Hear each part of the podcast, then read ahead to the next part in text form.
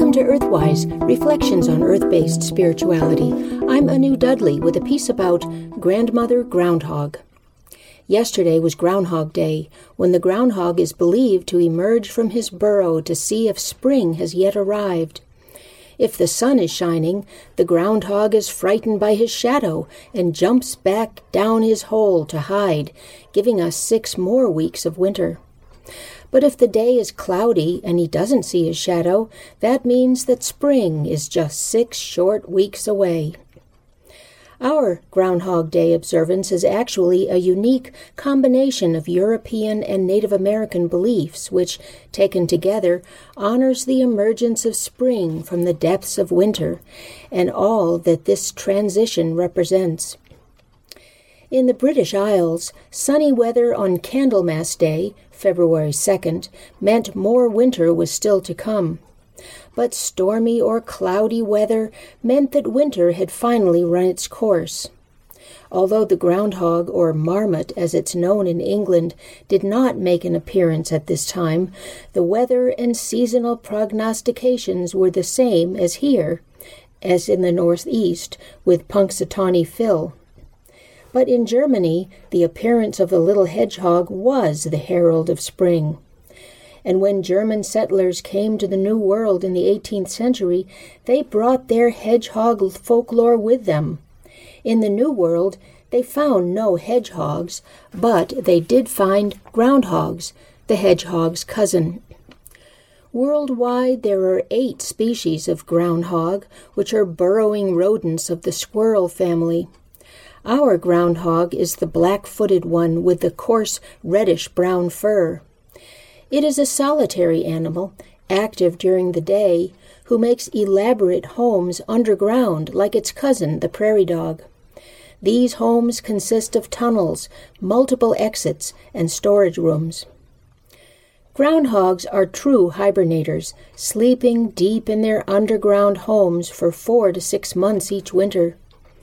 During hibernation, their body temperature drops to 96, down to 40, nearly freezing. Their respiration slows to one breath per minute, and their heart rate drops to five beats per minute. They have entered an altered state, not dead, but not fully alive either, existing in some other dimension. Here in the Northeast, we call groundhogs woodchucks. Remember the tongue twister? How much wood could a woodchuck chuck if a woodchuck could chuck wood? Actually, woodchucks have little to do with wood. The name woodchuck comes from the Algonquin word, akakpawidjik, meaning the one who burrows. The settlers heard widjik, and this became woodchuck.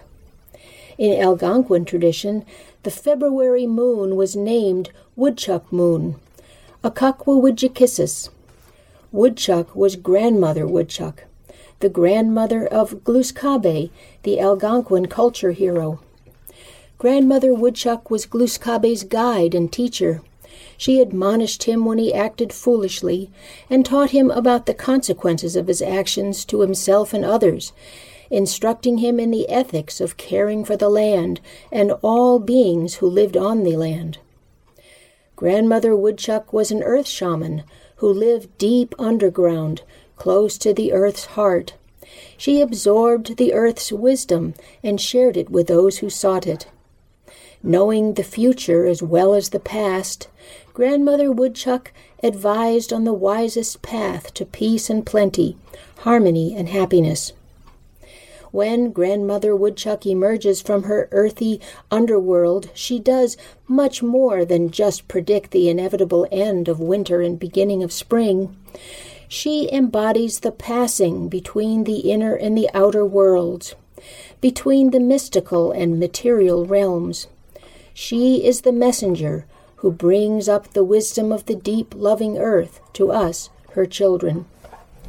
When she emerges from her burrow, what questions will you ask her regarding your own best path in the year to come?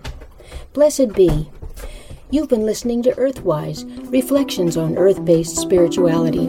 I'm Anu Dudley.